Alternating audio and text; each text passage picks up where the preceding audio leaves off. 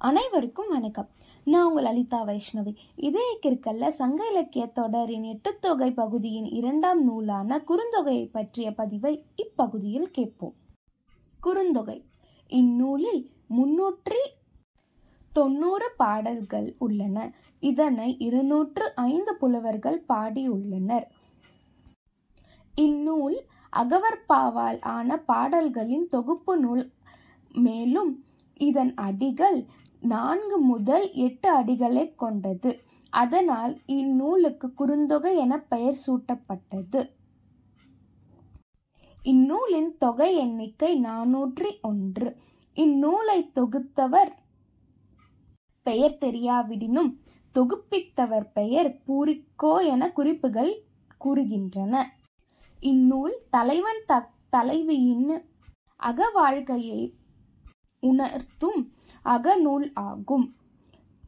இந்நூலில் சங்க இலக்கிய தமிழகம் மகளிரின் மாண்பும் தலைவன் தலைவியின் மேல் கொண்ட அன்பும் தலைவி தலையின் மேல் தலைவன் பால் கொண்ட அன்பும் விரிவாக கூறப்படுகிறது.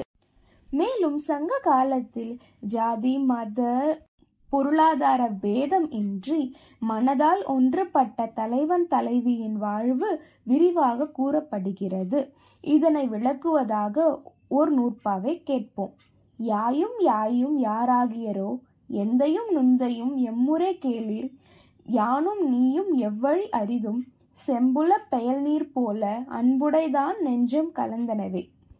குறுந்தொகையில் உள்ள இக்குறிஞ்சி பாடல் இப்பாடல் உணர்த்தும் செய்தி தலைவனும் தலைவியும் உடன்பட்டு இன்பத்தில் வாழ்வதற்கு அவர்களுக்கான குடும்பத்தினரின் ஒப்புதலோ அல்லது சூழலோ அவர்களின் குடும்ப பின்னணி ஏதும் இன்றி மனதால் மட்டுமே ஒன்றுபட்ட வாழ்வை மேற்கொள்வதற்கான முடிவை இருவரும் இயல்பாக எடுத்து திரிவதில் நம்மால் அறிய முடிகிறது.